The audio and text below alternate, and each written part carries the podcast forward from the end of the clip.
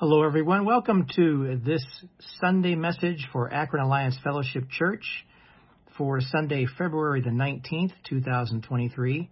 Thank you so much for joining us today. My name is Melvin Gaines, and we're going to go ahead and get started with this message with a word of prayer. Father, we are thankful to be gathered now before you, Lord. We, whether you are uh, watching online or if you happen to join us in church on Sunday, thank you, Lord, for your presence. We pray, Lord, that you'll bless us now with the message that you are conveying, not my words, but your words, and that indeed the Holy Spirit is present for all who hear it. And we thank you and give you all praise and thanks in Jesus' precious name. Amen. This message is entitled Quiet Rebellion. Pastor Gus Brown has been bringing messages over the last couple of weeks about God's warnings for people to heed and obey his messages. Well, my question for you is Are you listening? Not just for what Gus said, but are you paying attention to the admonitions of God's Word? Please turn your Bibles and electronic devices to Proverbs chapter 8. I'm going to take a look at a passage, Proverbs 8. We're going to look at verses 32 through 36. Proverbs 8, verses 32 through 36. And this particular uh, passage is in the New Living Translation. Proverbs 8, starting at verse 32. And so, my children, listen to me, for all who follow my ways are joyful. Listen to my instruction and be wise. Don't ignore it. Joyful are those who listen to me, watching for me daily at my gates, watching for me outside my home. For whoever finds me finds life and receives favor from the Lord. But those who miss me injure themselves. All who hate me love death. If there is one constant that God puts forth about His Word, it is that He calls for everyone to listen to Him and heed His words, but He also knows the hearts of those who choose not to follow Him. At one time, I was one of those people. If we are all honest about this, we were all in this category at one time or another in our lives.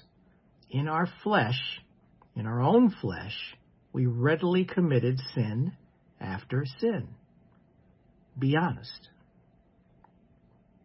1 John chapter 1 verse 8 says, If we say we have no sin, we deceive ourselves and the truth is not in us. And take a look real quick at Romans 3:23. Some of you may know this one already by heart, but let's look at Romans 3 verse 23. Romans 3 verse 23. And it is a verse that if you haven't already done so as far as memorizing it, you should memorize it because it's a reminder of who we really are as a people. Verse 23 of Romans 3 For all have sinned and fall short of the glory of God. Notice that there is a much higher standard that confronts us in our sin. Our lifestyle in the flesh does not hold up well against God's standards.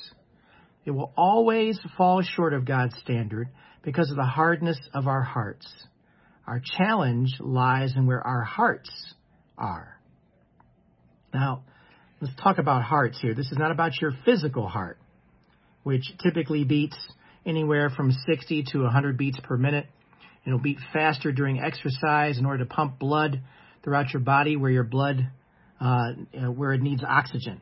Uh, it has to go to your muscles everyone's heart physically operates in the same manner. What we're referring to here, and what isn't the same for everyone, is the spiritual side of the heart. God's view of the state of your heart from a spiritual perspective is what the Lord deems most important. Why is he uh, why is that said? Well, in Jeremiah 17 verse 9, let's take a look at that. Go to Jeremiah 17 verse 9.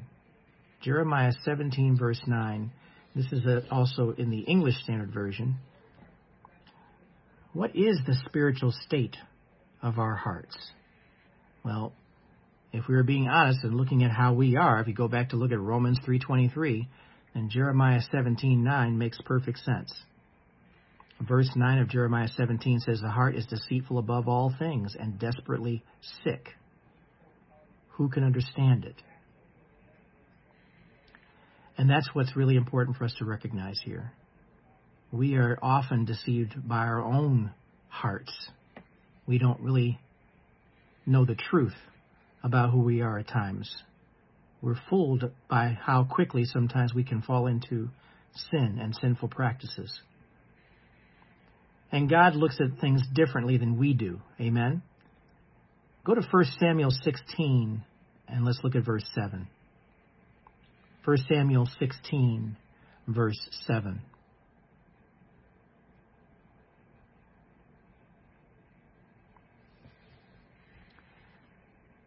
Verse 7 of 1 Samuel 16.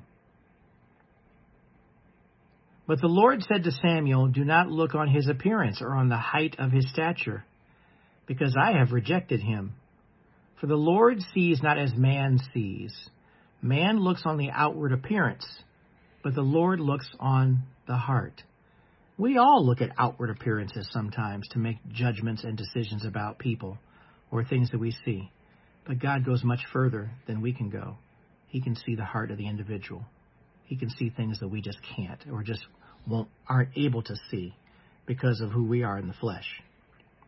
The Bible considers the heart to be the center of one's personality and it produces those things that encompass the thoughts from the mind. What God has seen about the hearts of those who do not heed His word is far from complimentary. Take a look at what it says in Mark. Go to Mark chapter 7. Let's look at verses 21 through 23. Mark 7, verses 21 through 23.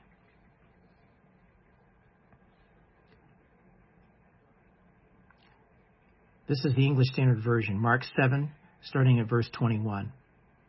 For from within, out of the heart of man, come evil thoughts, sexual immorality, theft, murder, adultery, coveting, wickedness, deceit, sensuality, envy, slander, pride, foolishness.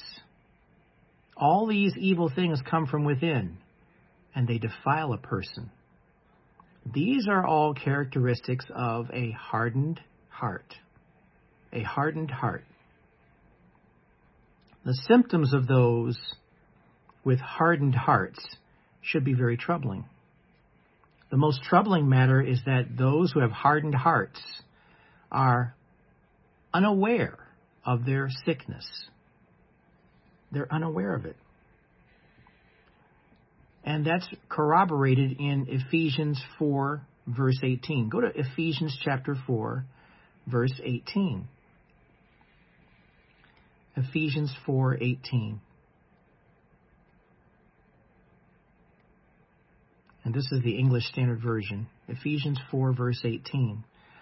They are darkened in their understanding, alienated from the life of God because of the ignorance that is in them due to their hardness of heart. In Matthew chapter 13, verses 14 and 15, it says in verse 14, Indeed, in their case, the prophecy of Isaiah is fulfilled that says, You will indeed hear, but never understand and you will indeed see, but never perceive. For this people's heart has grown dull, and with their ears they can barely hear, and with their and their eyes they have closed, lest they should see with their eyes and hear with their ears and understand with their heart and turn, and I would heal them. Now, what this passage is revealing here is that there is a way out for those who turn from their transgression. Hardened hearts will receive God's mercy through repentance and his forgiveness. And of course, here's a passage that we should be familiar with as well too. 1 John chapter 1 verse 9. Take a look at that. 1 John 1 verse 9. 1 John 1 verse 9 in the Christian Standard Bible.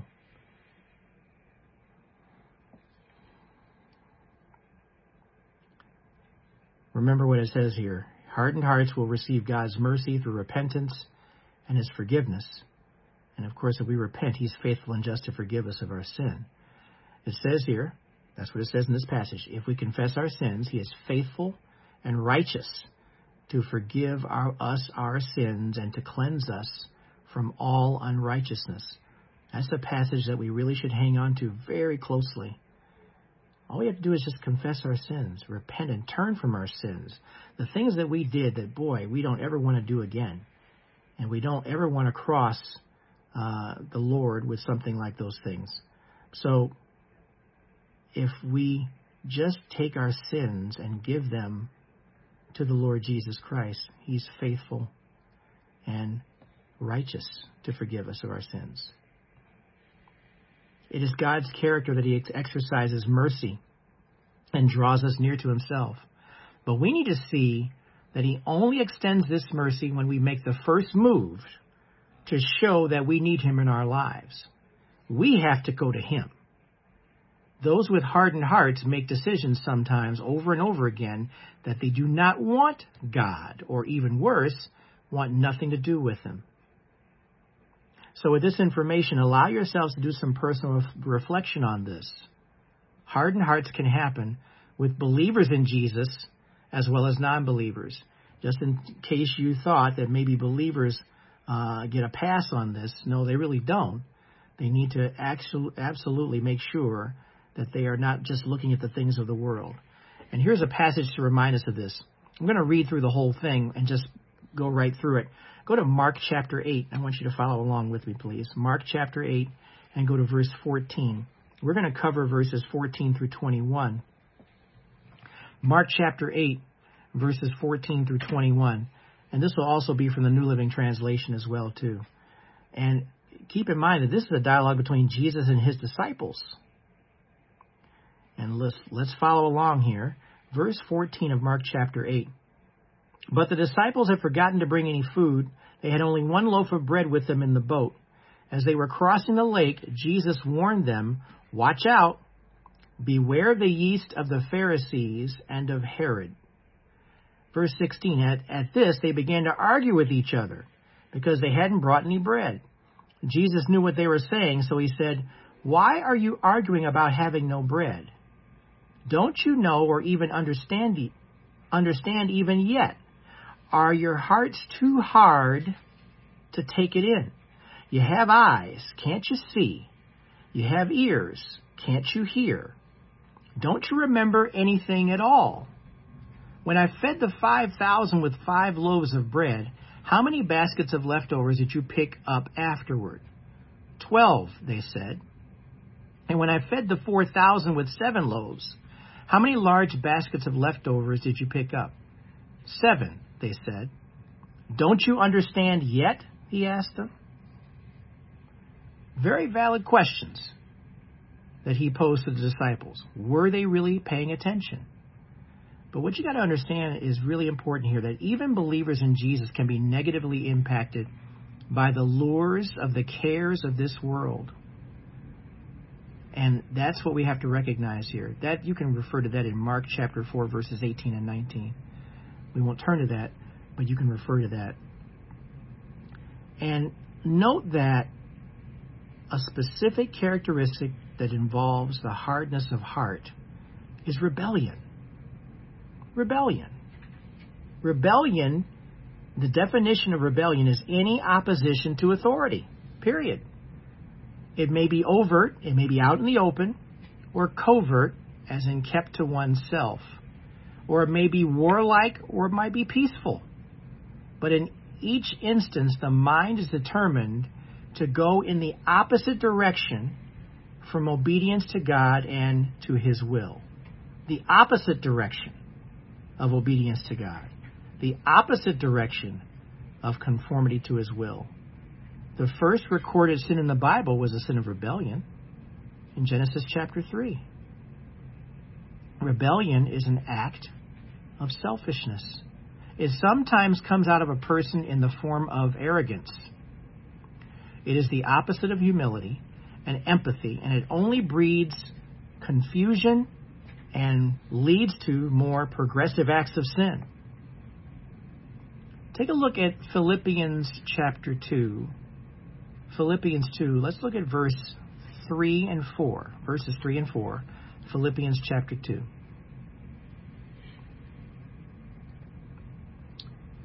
Philippians 2, verses 3 and 4.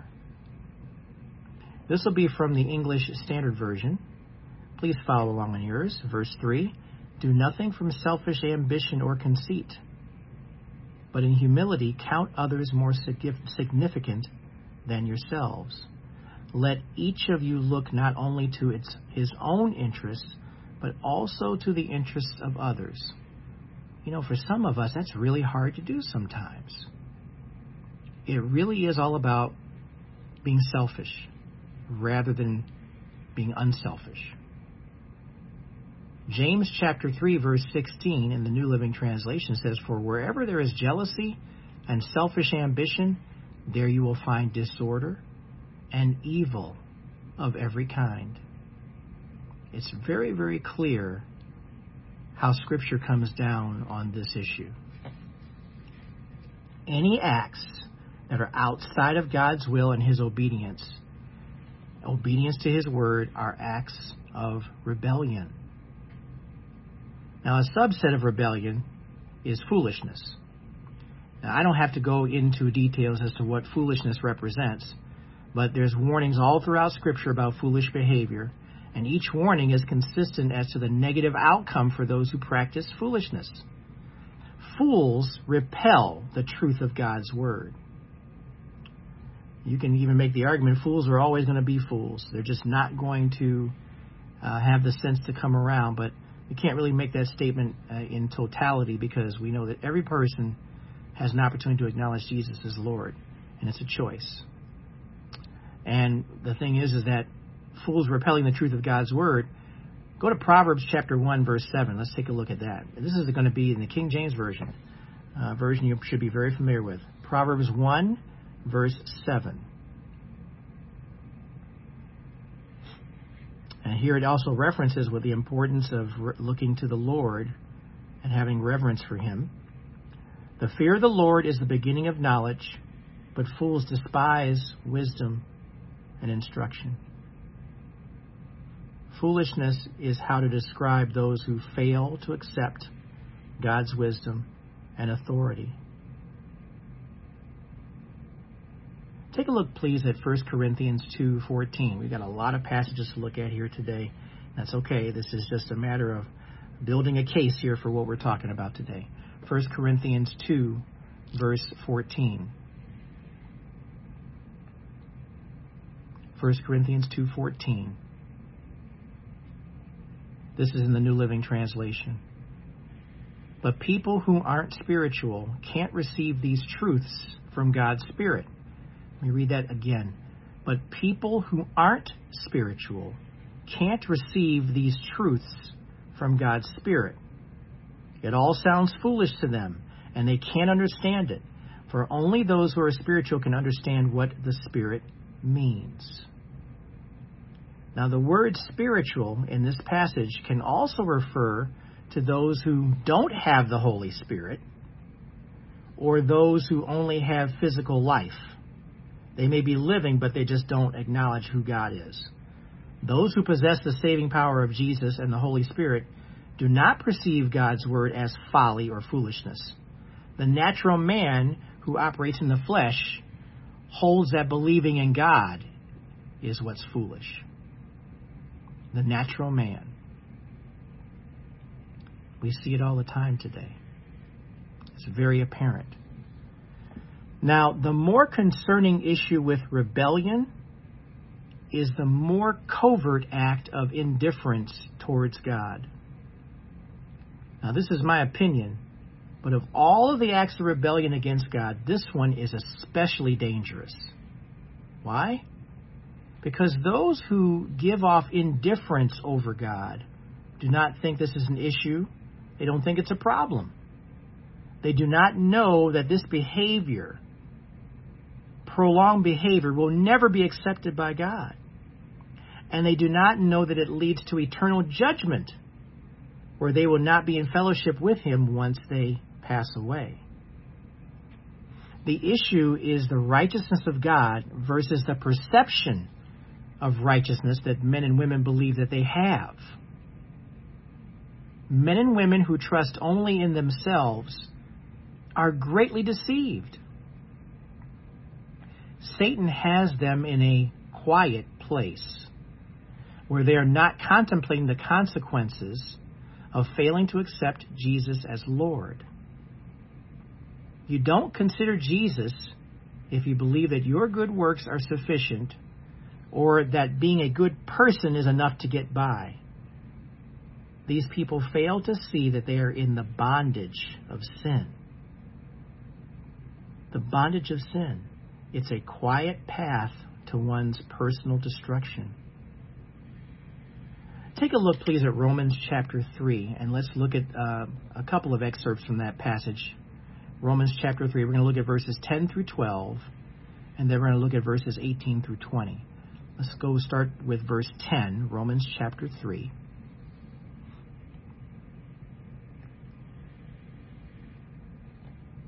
Verse 10 As the scriptures say, no one is righteous, not even one.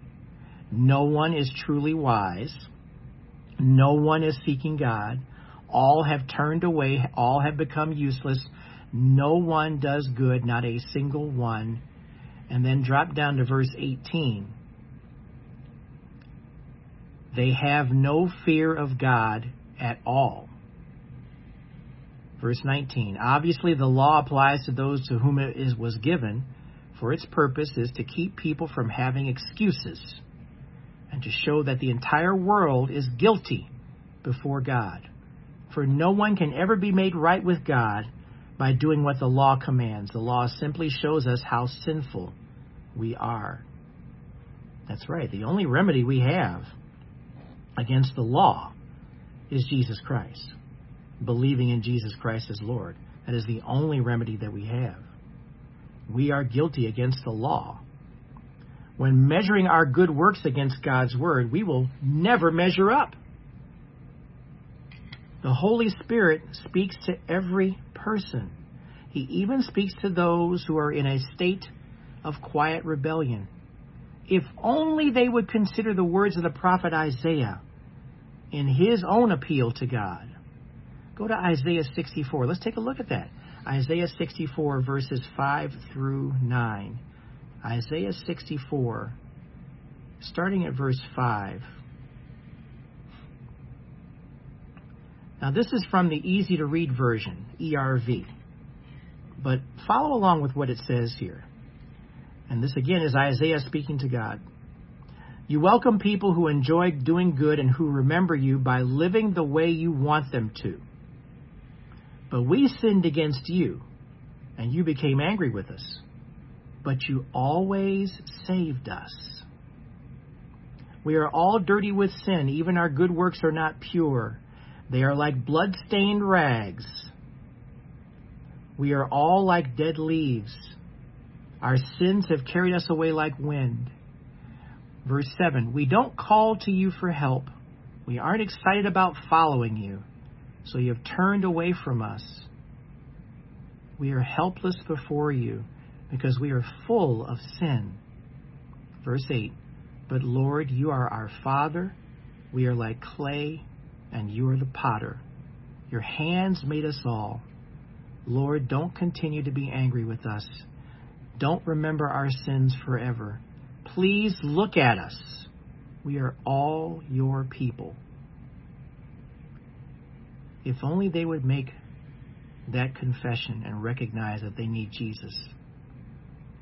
There are people all around us that are in a state of quiet rebellion against God.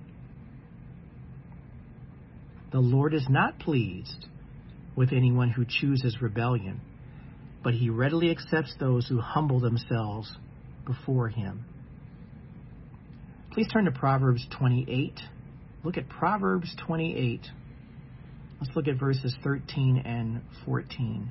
Proverbs 28, verses 13 and 14.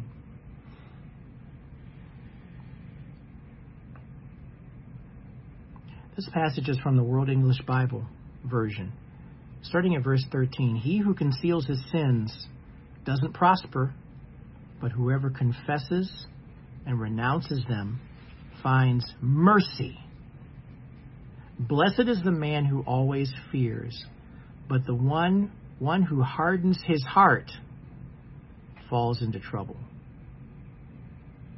I like that word mercy. The man who fears was mentioned in this passage. The man who fears what?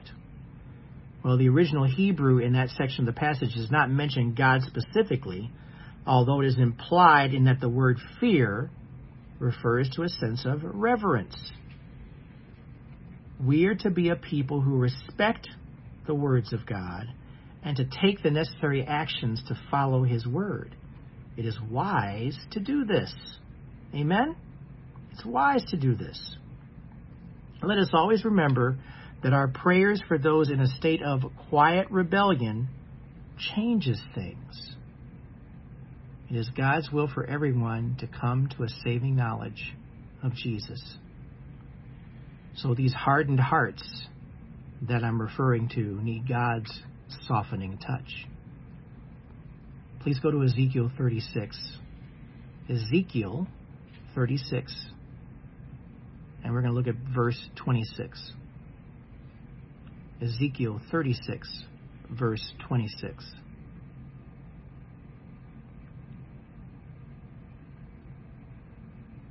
Verse 26 And I will give you a new heart and a new spirit. A new spirit I will put within you. And I will remove the heart of stone from your flesh and give you a heart of flesh. Psalm 51, verse 10, also in the English Standard Version, says, Create in me a clean heart, O God, and renew a right spirit within me. It's not a bad idea to take our present state right before God, right where we are, and just ask Him in prayer about creating a clean heart right then and there, humbling yourself before Him. God wants you to know that He chose you from the beginning, and He wants you to flourish in your fellowship with Him. Flourish. Too often, those who do not follow God believe that they don't need God. May we pray that those persons we know in this state be released from Satan's bondage and experience the freedom of Jesus Christ. Let's go to John chapter 8. John 8, and we're going to look at verse 31 and go through to verse 36. John 8, 31. This will be from the New Living Translation. John chapter 8, verse 31. Verse 31 Jesus said to the people who believed in him, now he has an audience of believers and unbelievers here. Jesus said to the people who believe in him, You are truly my disciples if you remain faithful to my teachings. And you will know the truth, and the truth will set you free. Verse 33 But we are descendants of Abraham, they said. These are the ones who were the people who chose not to believe Jesus. They were always in conflict with him, the Pharisees. We have never been slave to anyone. What do you mean you will be set free? Verse 34 Jesus replied, I tell you the truth, everyone who sins is a slave of sin. A slave is not a permanent member of the family, but a son is part of the family forever. So if the Son, meaning Himself, sets you free, you are truly free. Amen. Note the words that Jesus just used here. A slave of sin is not a permanent member of God's family. Only believers in Jesus are permanent members of the family. There is freedom in Jesus because he secures our eternity with him. Pray for the freedom of your family, friends, and peers, and don't stop. The Holy Spirit is continually working to secure those who seek his freedom of salvation. Amen. Take a look at Ephesians 2, verses 8 and 9. Ephesians 2, verses 8 and 9. This is a passage, too, that also should be committed to memory, just to be reminded of God's goodness. And notice how we mentioned about mercy earlier? Well, here's where we see the word grace. For by grace you have been saved through faith, and this is not your own doing. It is the gift of God. Verse 9, not a result of works, so that no one may boast. Amen. No one may boast. You can't save yourself. Jesus is the one who provides salvation as a gift for each one of us. Why? Remember, because of our own sin, our sinful nature, our flesh. Take a look at Titus chapter 3. Titus 3, and we're going to look at verses 3 through 7, and we'll be closing out. Titus 3, verses 3 through 7. And this will also be from the New Living Translation. Verse 3 of Titus 3. Once we, too, were foolish and disobedient. We were misled and became slaves to many lusts and pleasures. Our lives were full of envy, pardon me, full of evil and envy, and we hated each other. But when God our Savior revealed his kindness and love, he saved us. Not because of the righteous things we had done, but because of his mercy. He washed away our sins, giving us a new birth and new life through the Holy Spirit. He generously poured out the Spirit upon us through Jesus Christ, our Savior. Because of His grace, He made us right in His sight and gave us confidence that we will inherit eternal life.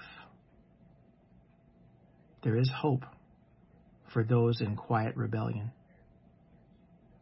But a lot of it is going to take prayer to rescue those people. Remain faithful in prayer that the Spirit will intercede and bring those in rebellion, even those in quiet rebellion, to a saving knowledge of Jesus. He is faithful. Let's pray. Lord, you indeed are faithful. You indeed are trustworthy. We trust you, Lord, with our very souls, our very lives.